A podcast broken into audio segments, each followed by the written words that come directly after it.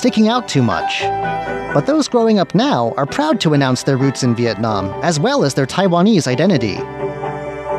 All these changes, together with growing access to the internet and the arrival of smartphones, meant that four way voice suddenly wasn't quite so relevant anymore. If you look for it, it still exists today in an online version, mostly just carrying news. But Ms. Nguyen says that after a run of around a decade, the paper itself was no longer published. The so called wartime she describes was over, and she moved on with her life. The scale remains small, and problems do still exist, especially those surrounding migrant workers. But slowly, it seems, Taiwan is transforming itself into the sort of place where people come in search of a better life.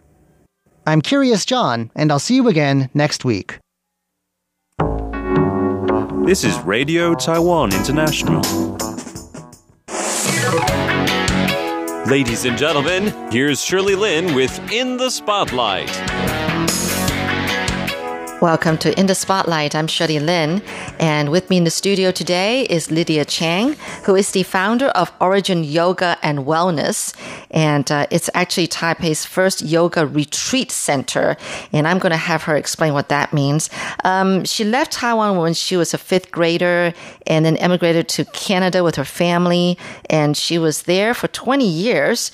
And then um, she used to be an accountant, but the thing is that I think one time she was visiting Taiwan on. And then, anyway, something made her decide to stay. And so she's been back in town for three and a half years. Anyway, let's meet Lydia. Hi, Lydia.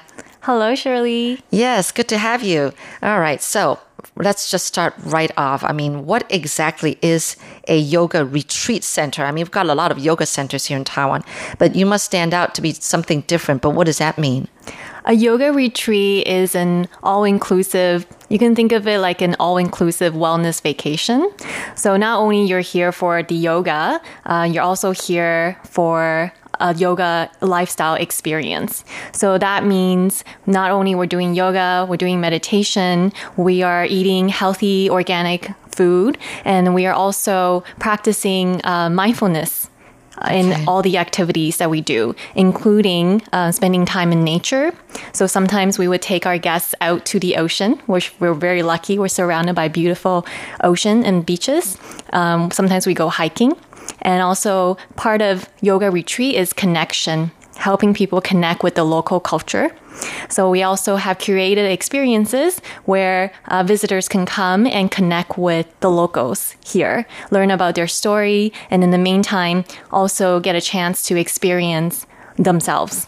This sounds like everything. yes, it everything is. that's good as it it's all included in this. This is amazing. Well, okay. How did you have this idea? I mean, what happened? Uh, wellness vacation and yoga retreats is actually quite popular all around the world. Definitely in in East Asia, um, the concept is quite not there yet. But in North America, is very popular, oh. and in Europe and um, South Asia as well, very popular. There's probably about more than five thousand yoga retreat centers around the world, but. Oh. I guess only one in Taiwan. oh wow. Okay. Why why did you decide to do this? I mean, you were in Canada, you were just having a good life and and being you know comfortable as an accountant and making good money i'm sure and you it could have well just you know made your living there and everything but then actually my my parents well my dad and my brother has always been in taiwan oh. only my mom and i moved to canada because my parents separated oh i see. so that's see sort of Got our it. story uh-huh um, so i left like you mentioned when i was about in grade five and um, and i spent most of my life in canada and i was very happy as an accountant like you said it was it was good money it was a good good job and I, I, had a very good life. But yoga has always been a part of my life since I was a child. Oh. Uh, so I mentioned my, my parents, uh, but my first yoga teacher is actually my father. Oh, this is getting interesting. Okay. So he and currently he's our Zen master at the Yoga Retreat Center. So he he taught me yoga and meditation probably starting at the age of ten. Uh, so that has planted a seed in me since I was very young. Um, and I didn't for myself didn't really get back into yoga or seriously consider yoga as a path in my life um, until probably during the time when I was studying and becoming an accountant. So I was trying to uh, pass my CPA, CA exam, um, and I was very stressed out. so I remember my dad's teaching, like, oh, you should practice meditation when you're stressed, or you should focus on your breath when you're feeling stressed out. So that's when I picked up yoga again. So a chance encounter is probably around 2014. Uh, my dad actually wanted to go to India to take a course and he needed a translator. So I decided to go with him. Ah. and that's how I became a yoga teacher, got certified in India. So you were there not just for a day or two, you were there for quite a period of time for you to get a certificate. Yes, I was there for about three months. I see. Yes. Oh, okay. But you had a, an accountant job at the time. I did. So you quit? no, not oh. quite. So this is how I went with my job. I basically promised work that after I go to India and come back with a teacher certificate, I can now offer yoga classes for the company. Yeah, perfect. exactly. And that's what happened. So after I became a yoga teacher or a certified, I returned back to my corporate job and I started teaching yoga at work. And more and more it became a very popular program. Uh, and I started doing not just physical yoga, but also mindfulness training for some of the leaders at work. And we even had weekly meditation sessions where we did it over Skype and we had, you know, people from the factories or, you know, people on the road that would Skype in just to meditate together. Really? Wow, that's amazing. People would even go to that extent to be in a class. I had a very good company, to be honest. I was very supportive uh, of, of this program. Yeah. All right. So your dad has always been a yoga teacher ever since he was, maybe ever since he was young. My dad also had a kind of a transformative experience. He, uh, he's always been in Taiwan, but he used to be um, in finance as well. He used to be a stockbroker. this is so interesting. Okay. And and uh, so I think the stress of being a stockbroker and the ups and downs of life really that's what got him into starting to learn yoga and meditation. Well, he didn't know any yoga then though until he got stressed and then he went looking around what you should do about it.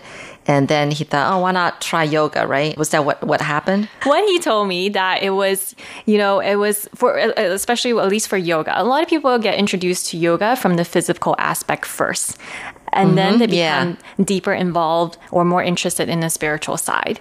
So same thing with him. In the beginning, um, he told me he was just eating lunch at a cafe and he saw a poster for a yoga class. Oh, that was it. Okay. That was it. he decided to go for it.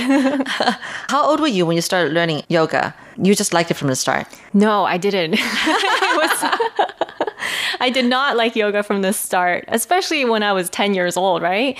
You know, and back then, you have to think about this. This is maybe 20, 30 years ago. So back then, it was not very popular. Yoga now is trendy, it's cool, everyone's doing it, everyone know what it is. And there's many, many good classes and good teachers. Mm. But back then, especially in Taiwan, yoga is not common at all. Yeah. So not at all. Exactly. And so when I went to class with my dad, for example, it was just full of old people. it was not something I would enjoy doing. I just thought it was really boring. The classes were super long, two, three hours minimal. I'm curious, how about your mom? I mean, did she like yoga? My mom, uh, she does like yoga. She doesn't practice it religiously like like my like my dad, dad. does. Um, she is more involved in the more uh, the meditation, the spiritual side of things. I see. Yeah. Okay. Wow, your whole family of yoga lovers. okay. So anyway, you didn't like it at the beginning, mm-hmm. and it wasn't that you know that popular then. Mm-hmm. So what was it? So was it a drag? You know, going to these yoga classes with your dad then? He kind of had to drag you there. Yes. Yes, no? I would say so. Uh, but he not he taught me not only just the physical yoga. He really emphasized also on meditation okay. and the mindfulness part and the values that comes with the yoga practice, such as looking within yourself, staying grounded no matter what, and taking time for self reflection and staying. But you were only ten. I know. So I didn't, really didn't get it at the time. Like, oh my god, so much lectures. I know. I mean now now it's profound insight, but back then I didn't appreciate it. Mm. It was not not a pleasant. this is so funny. Mm. Oh well, how did how long did you persevere? I mean, I guess you didn't have a choice, right? You, you just had to. I mean, your dad didn't give you any choice. You just had to go, and then What happened? I mean, eventually you start liking it, right? How? Why? Yes, exactly. Well, I think back then, even though I didn't like it, I went along with it, and then eventually it did made an impression on me. So I knew it was something valuable. I just didn't get it at the time, uh-huh. and I how picked it how up did it again. make an impression on you? How? I think just because you're forced to, I was forced to do it. I was forced to wake up at five in the morning and go to the Oh, beach and like gosh, sit at there, five in the morning. you know, Yeah. and watch the sunrise. You're listening to In the Spotlight with Shirley Lin. Okay, you just touched on a point here. You said the beach. You said the sunrise. Okay, apparently, what three and a half years ago, you came back visiting um, Taiwan, and when you're talking about the beach and everything, because that's where your house used to be, the place where you used to, you know, where you grew up. It's right by the beach, and you asked me if I know that place, Bai Sha Wan, you know, the White Sand Bay, whatever. Um, I know that place. I mean, I've always gone there for swimming with another family, and it's all great because uh, it's not usually crowded, and that's why we like that beach, you know. But anyway, so you used to live there, Yes. yeah. And so anyway, you went visiting. And actually, for 20 years, you were saying, no, you should tell the story. All right. So my because my dad was a teacher, I think he always preferred being outside of the city. He always enjoyed oh. being closer to nature. So at some point when he was visiting also Bai Sha Wan, and for those who are familiar with Taipei or have lived there for a while, you're right, it is probably the closest beach to Taipei. It's really not mm. that far, it's only within an hour drive. oh, yeah. So he saw this big complex of abandoned building. And there's about 200 units. And that building is actually quite iconic. It's been around for about 50 years. It used to be owned by a lot, many of the wealthy, uh, rich and famous people of Taiwan. It's their vacation home. Oh, okay. Uh, I didn't know. Okay. Somehow it became abandoned, not overnight, but over time. Um, a lot of people, some people immigrated outside, and maybe just the idea of a vacation home never caught on. So eventually, all the units were abandoned. So when my dad got there, you know, the, the place is really run down. It still is run down today. Oh. It is still abandoned. Oh, but um, he fell in love with it. You know, he he really saw it as a as a perfect place for yoga and meditation, especially because it's right by the beach. The location is really amazing. You can see you can get like a pan- panoramic view of the ocean from Oh, the yeah. inside. He really saw that building as a reflection of, of what he's what he's teaching as well as learning about yoga and spirituality is the fact that it doesn't matter what, how it is on the outside could be very ugly or rustic but it's that inward journey that matters going inside and working on yourself. So you can glow from within uh, that, that's what matter most. So he saw that building as very symbolic and eventually he decided to uproot my whole family and move to the beach. Oh, you guys were living in the city then? Yes. Before prior to that? Oh, I see. Yes. I see. I see.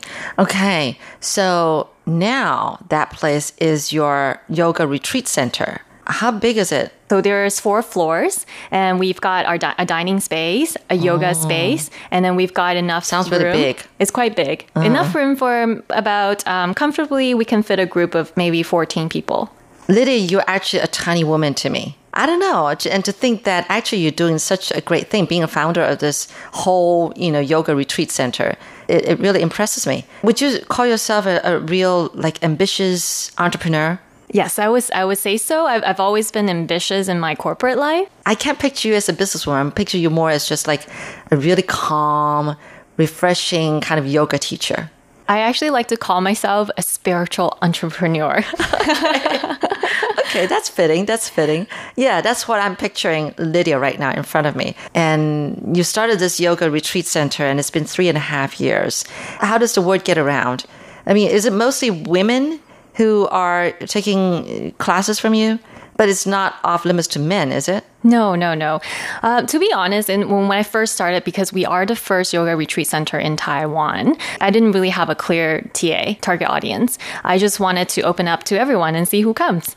And eventually it became very clear that, well, number one, yes, you're right, mostly women that, that are attractive. A lot of them are traveling uh, solo and some are from Taipei, some are from the expat community in Taipei, um, and many actually are from outside of Taiwan. So I, I would say close to 70% of our guests right now come from outside of Taiwan. So, what do you mean? They traveled, they actually flew into Taiwan to come and stay at the retreat center for how how, how many days at a, at a time, or how many weeks at a time? I don't know. Yes. So these guests would fly in. Our shortest program is one day, so from nine to five thirty. Our longest is six days. So these women or guests, not just women. There's more and more men now, but initially yeah. there was mostly women.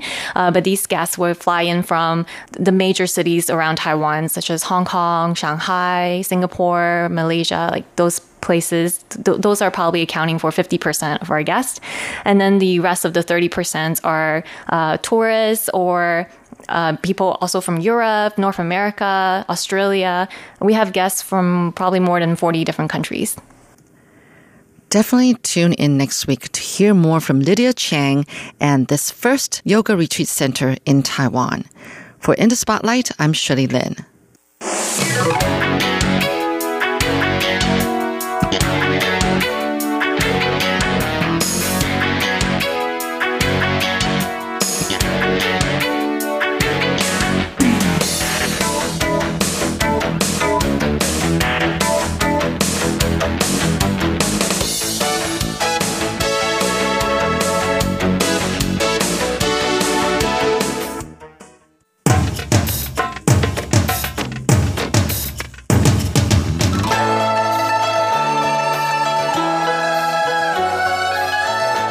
Classic Shorts Stories from Chinese history and literature.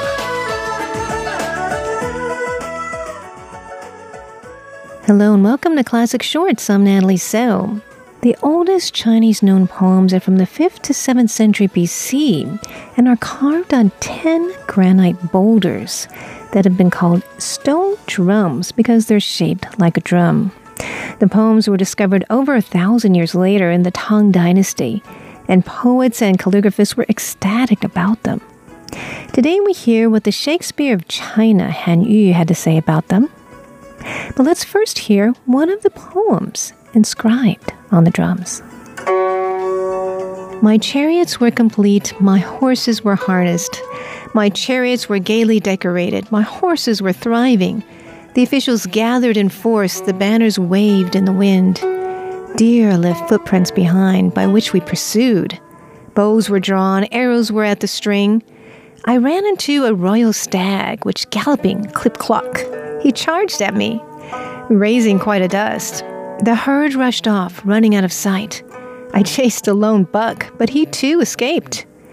Finally, I shot a sorrel.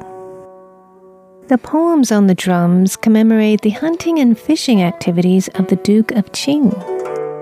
Now let's take a look at the sentiments of Tang Dynasty poet Han Yu in his work A Poem on the Stone Drums. Zhang handed me this tracing from the stone drums, beseeching me to write a poem on the stone drums. Du Fu has gone, Li Bai is dead, what can my poor talent do for the stone drums?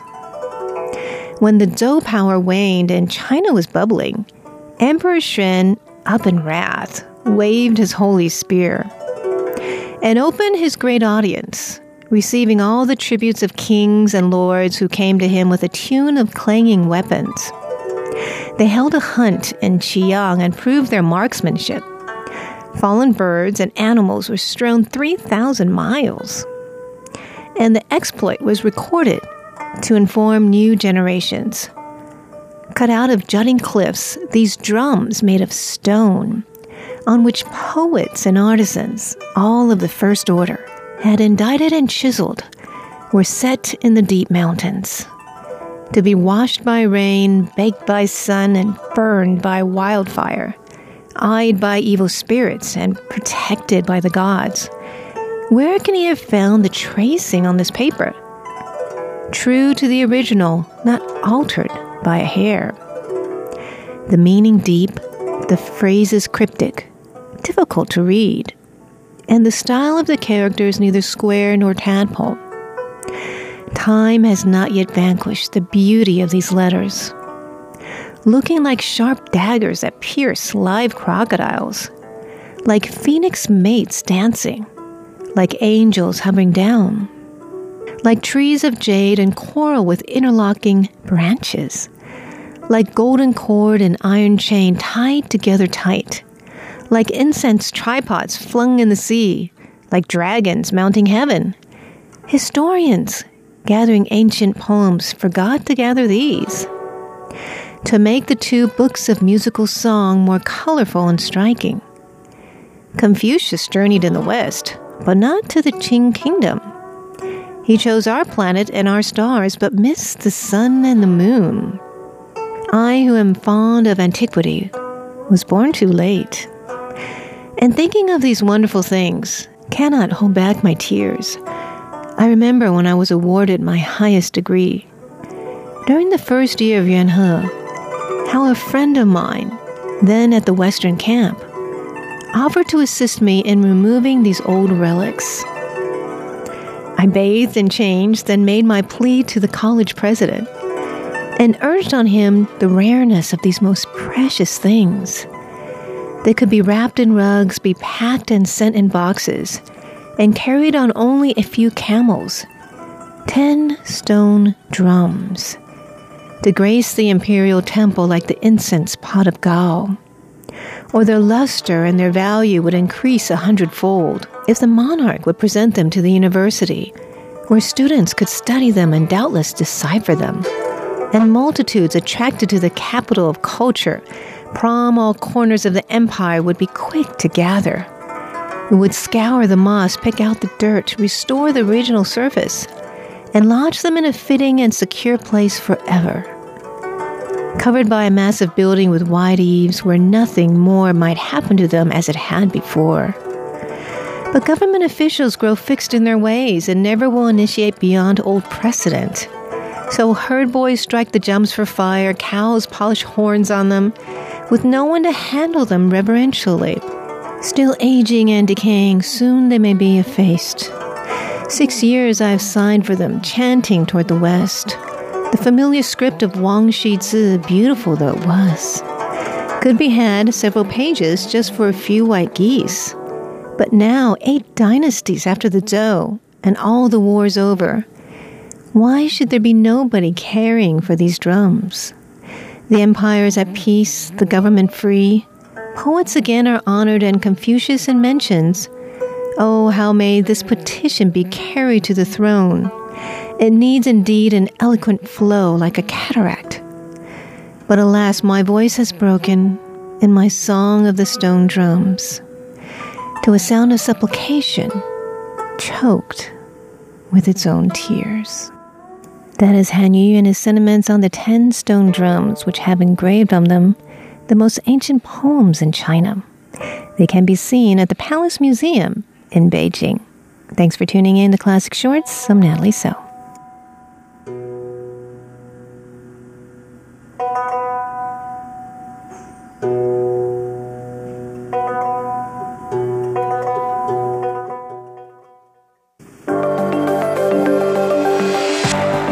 Listening to News Playlist. We've queued up some of the most interesting reports for you, brought to you by Radio Taiwan International. Welcome to News Playlist. I'm Paula Chow, the program host.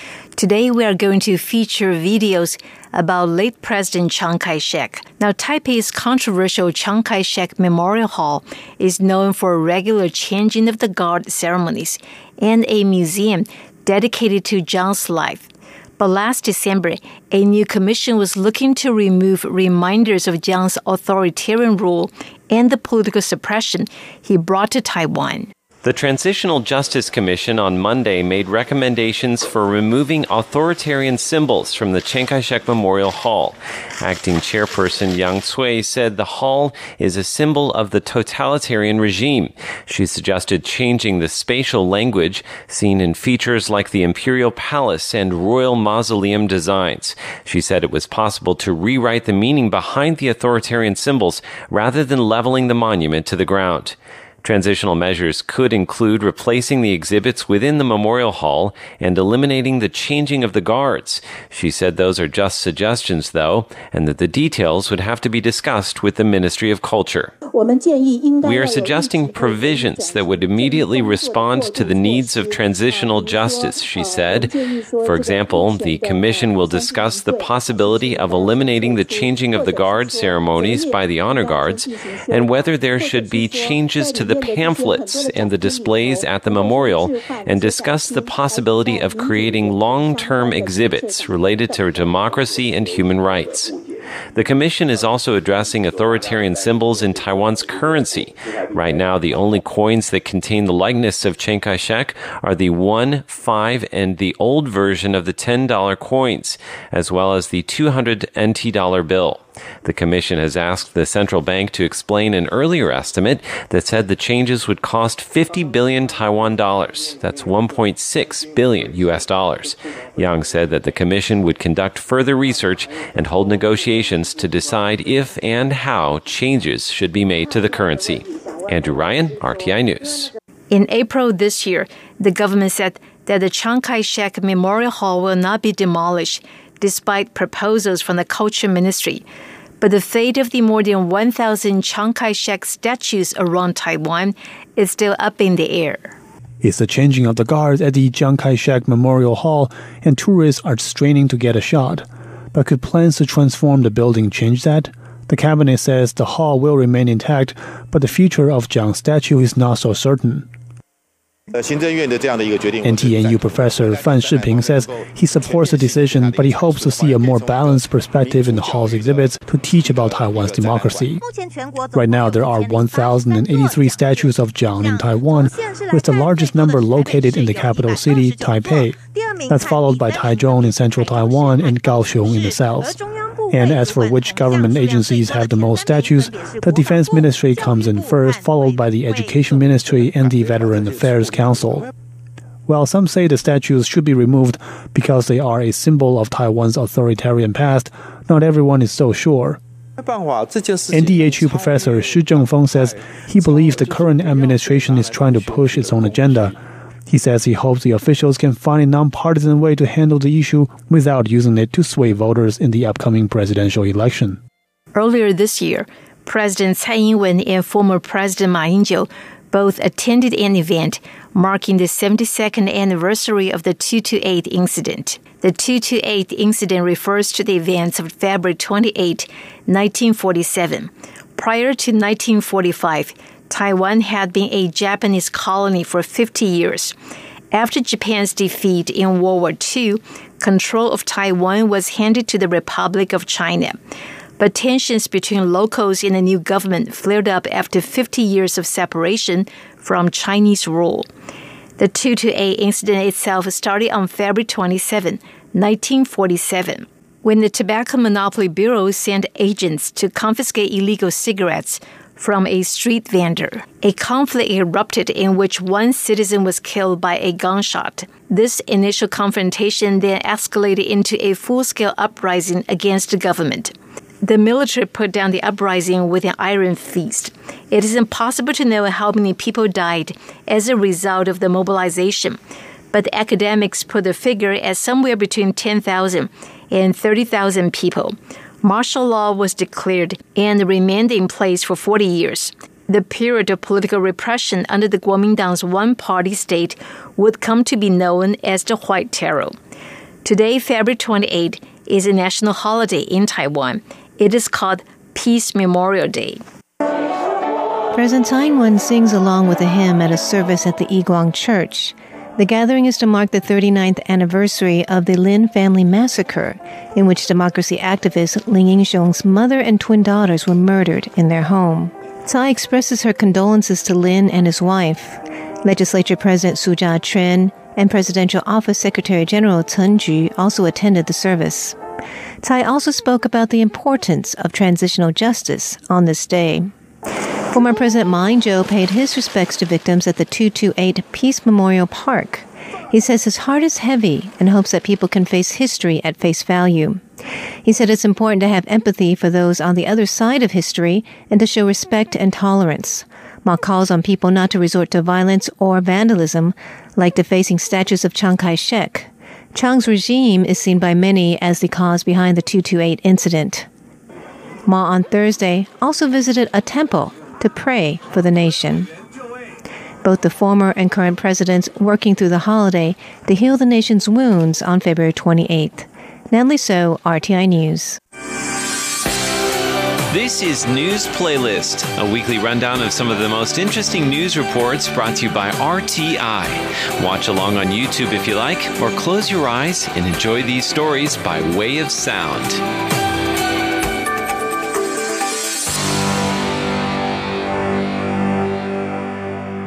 And in our show, Taiwan by Number, we find out more about the late president. For some people, October 31st is Halloween, but for others, it's the birthday of Chiang Kai shek, a former president of the Republic of China, which is the official name of Taiwan's government. Now, we don't celebrate his birthday anymore in Taiwan. It's not a holiday, uh, and that's because he's a very controversial figure, but we're going to be talking a little bit more about that later. First, a question about a number related to Chiang Kai shek. Are you ready? All right. Okay. So, how many years was President Chiang Kai shek the president of the Republic of oh, China? I'm going to say 41. 41. Oh, okay. I was going to say guess. something like that. 40 then. 40? Mm-hmm. Are you sure? Yeah. All right. Let's have a look at the answer. I'm 27, that's it? All right, so should I, I, should explain this. Uh, he served uh, five, almost five, six year terms, starting in 1948 and oh. ending with his death in 1975. However, you are both very close from another respect. It's said that he was the leader of the Republic of China for 46 years. Uh, that's what I was thinking, like yeah. starting in the mm, 20s or something. That's correct. 1928, he served in a number thought. of capacities. So you're both very close. I think I'll give it to you for this one. I like that. All right, we're going to stay at the Chiang Kai shek Memorial for this next question. Now, you've both seen the front of the Chiang Kai shek Memorial. It has these marble steps that go up the front, right? Yeah, beautiful. Mm-hmm. Beautiful marble steps. Now, the total number of marble steps up the front and then steps into the main hall is the same as the number of his age when he died. The question is how many steps are up the front of the Chiang Kai shek Memorial? Leslie, you look I like think you know I know this one. Um, yep. Oh no. I'm okay. So it's either 87 or 89.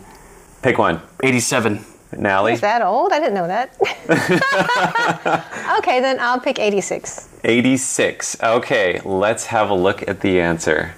All right. Oh, Leslie, so close. Almost, you, almost. On the tip of your tongue. Oh. All right. You almost got it. That was very good. And that's all we have for this week's edition of News Playlist. I'm Paula Chow. See you next week. Bye bye.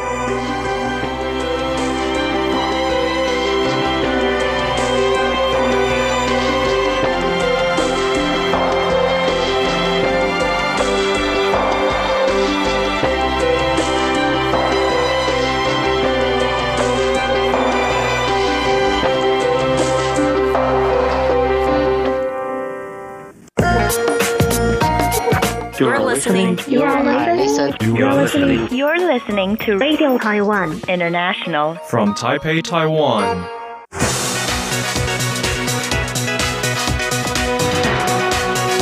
Each time I'm amazed more and more by what I find in terms of the thriving economy. Uh, people are pretty optimistic. Uh, you have done extremely well in areas which are familiar to Israel science, technology, industry, uh, high tech. Hello and welcome to this week's On the Line brought to you by Radio Taiwan International. I'm Carlson Wong.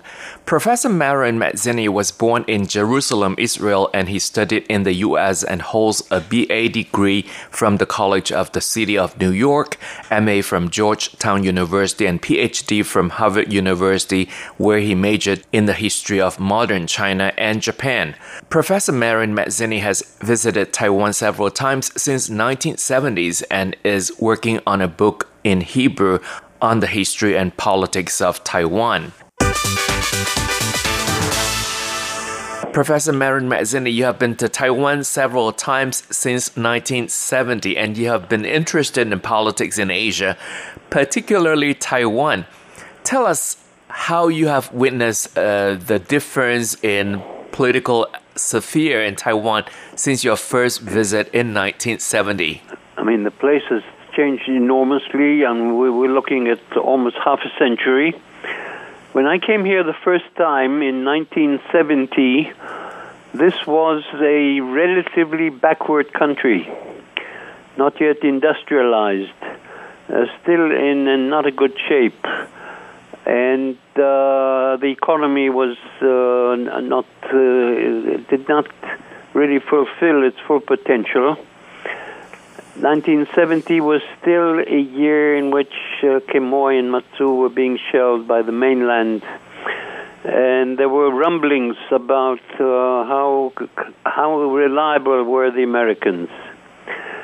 Uh, since then, I have been here, I think, five or six times on various occasions, and I each time I'm amazed more and more by what I find in terms of this is a thriving economy. Uh, people are pretty optimistic. Uh, you have done extremely well in areas which are familiar to Israel science, technology, industry, uh, high tech, basically using correctly your human potential, human capital. And uh, each time I go home and people say, Why do you keep going to Taiwan? I say, Because they remind me a bit of Israel. There are quite a few similarities. So uh, for me, coming to Taiwan is, is really a, sort of a homecoming. And above all, I'm always keen to see what has changed, what has improved since the last time I was here. You mentioned similarities. What kinds of similarities are there between Taiwan and Israel? Oh, there are quite a few. First of all, in terms of size, uh, Taiwan is 36,000 square kilometers. We're, I think, about 28,000. Uh, your population is about 23 million. Ours is pushing 9 million. Uh, we're both at the edge of the Asian continent. We're Asia, but we're not really fully Asian. Uh, we we have a similar problem uh, from our neighbors. You are basically threatened by neighbor. We are threatened by a series of neighbors. There is always the American connection.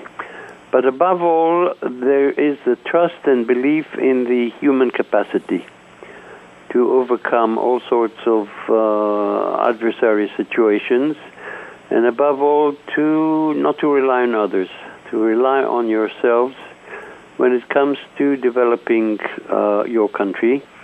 And therefore, both of us have done extremely well in fairly similar situations. I think you are now economy number 16 or 17 in the world. Uh, we're a bit behind. But there are many areas in which uh, we have uh, worked together, we've learned from each other, and above all, I think there is this belief in the human spirit, what human spirit can achieve. Mm-hmm. And how do you view the role of Taiwan in the Asia Pacific region today? Taiwan is a model. Uh, there are, at the moment, there are three working uh, parliamentary party democracies in uh, Asia. There's Japan, there's South Korea, there is uh, Taiwan. Israel is a role model in terms of a working democracy in the Middle East. Taiwan is a model how a country can pick itself up, build its infrastructure, democratize itself, establish uh, political parties, a working uh, parliamentary democracy with elections, with uh, free press, access to uh, the country. And uh, here, if small countries would like to see what a similar situated country can do, I think uh, they should go to Taiwan. They can learn a great deal. Mm-hmm. And you mentioned, of course, earlier that Taiwan and Israel share a lot of similarities. That's right. What's Israel's policy towards Asia and Taiwan? Well, we don't have a policy towards Asia. We have policies towards various uh, parts of Asia. We, in fact, uh, ascribe to the idea of maintaining good relations with just about everybody, including uh, some countries in the region uh, that are Muslim and do not openly maintain uh, relations with Israel, such as Indonesia, Malaysia, uh, Pakistan. Uh, we have some sort of contacts with them. Uh, we've always had very good ties uh, with uh, so-called neutral countries, Burma, uh, Thailand.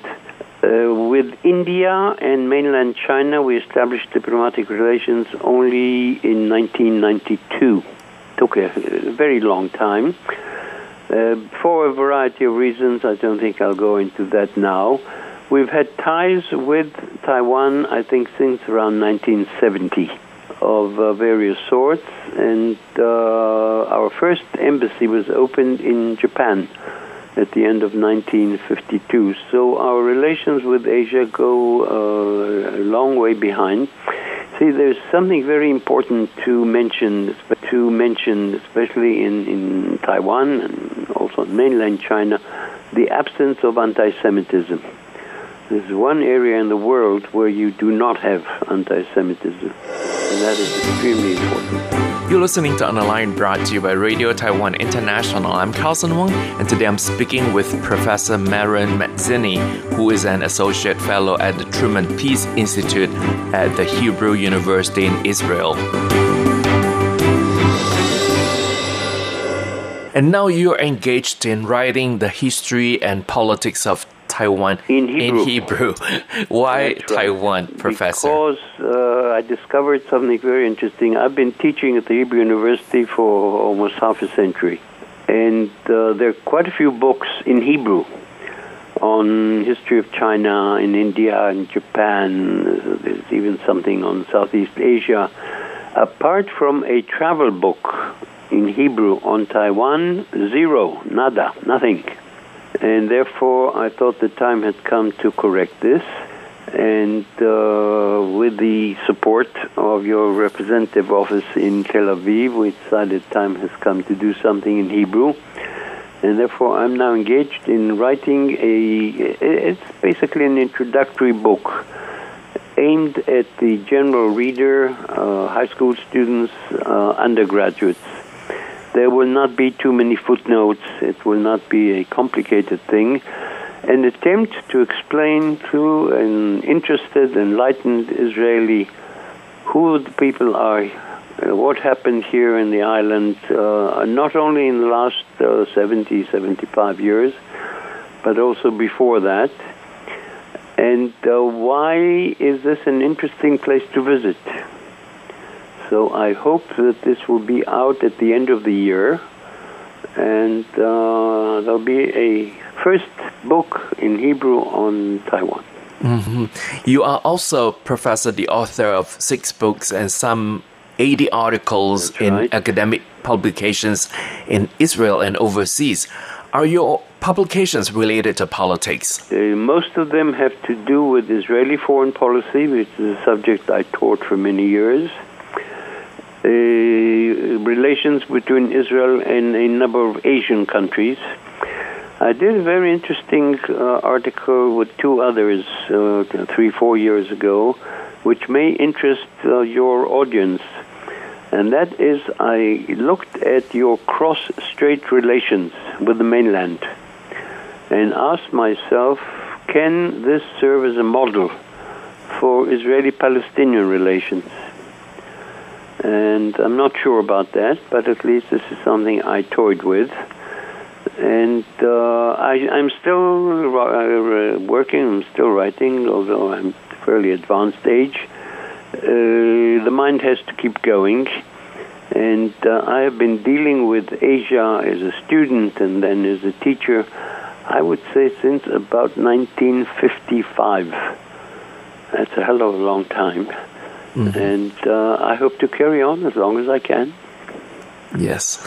And you also won the Israel Prime Minister's Prize for your biography of Golda, Golda Meir, Meir. right. And you were awarded the Order of the Rising Sun by the government of Japan. That's right. Why the government of Japan? I have been, I was the first teacher of modern Japanese history at the Hebrew University in Jerusalem in 1964, which means uh, over uh, 50 years. And I taught this subject for many years, and uh, now former students of mine are carrying on.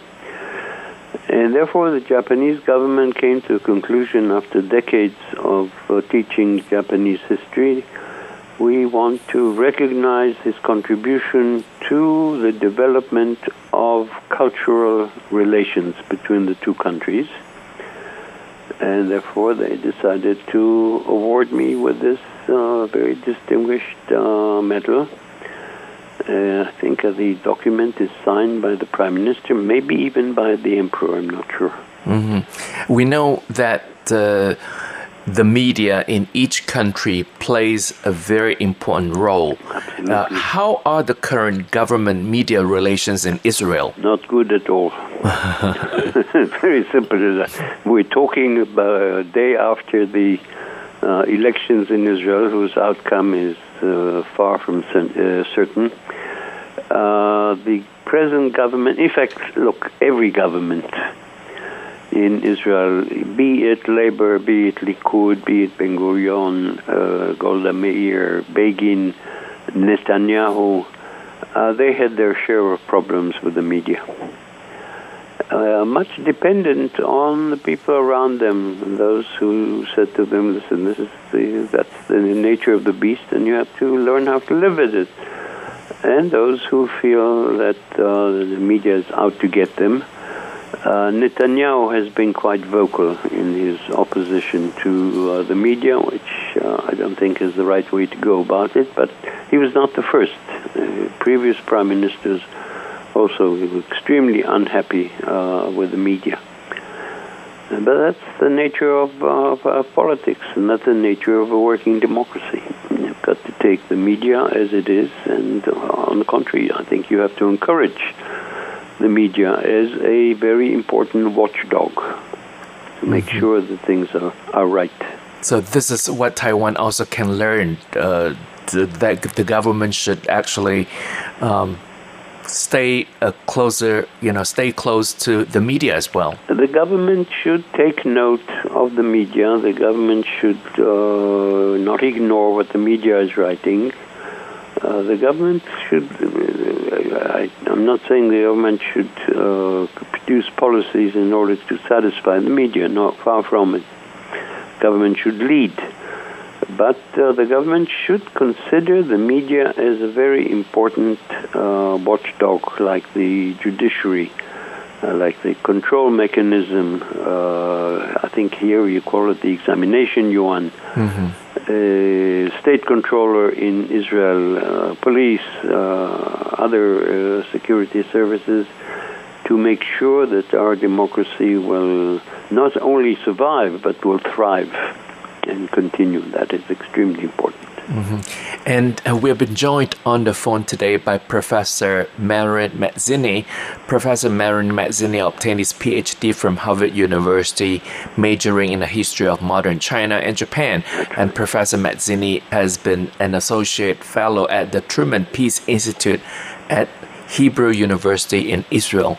And that wraps up this week's On the Line brought to you by Radio Taiwan International. I'm Carlson Wong. Thank you for listening. I'll see you next week. Until then, goodbye.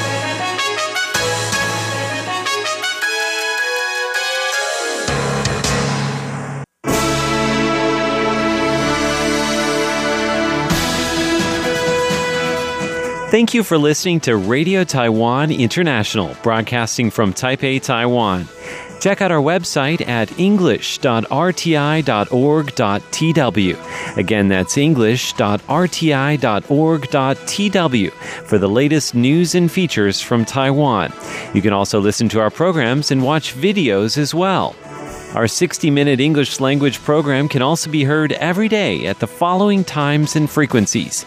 In southern China and South Asia from 1600 to 1700 UTC on 6180 kHz. Again, that's in southern China and South Asia from 1600 to 1700 UTC on 6180 kHz. And in Southeast Asia from 0300 to 0400 UTC on 15320 kHz. Again, that's in Southeast Asia from 0300 to 0400 UTC on 15320 kHz. We'd love to hear from you.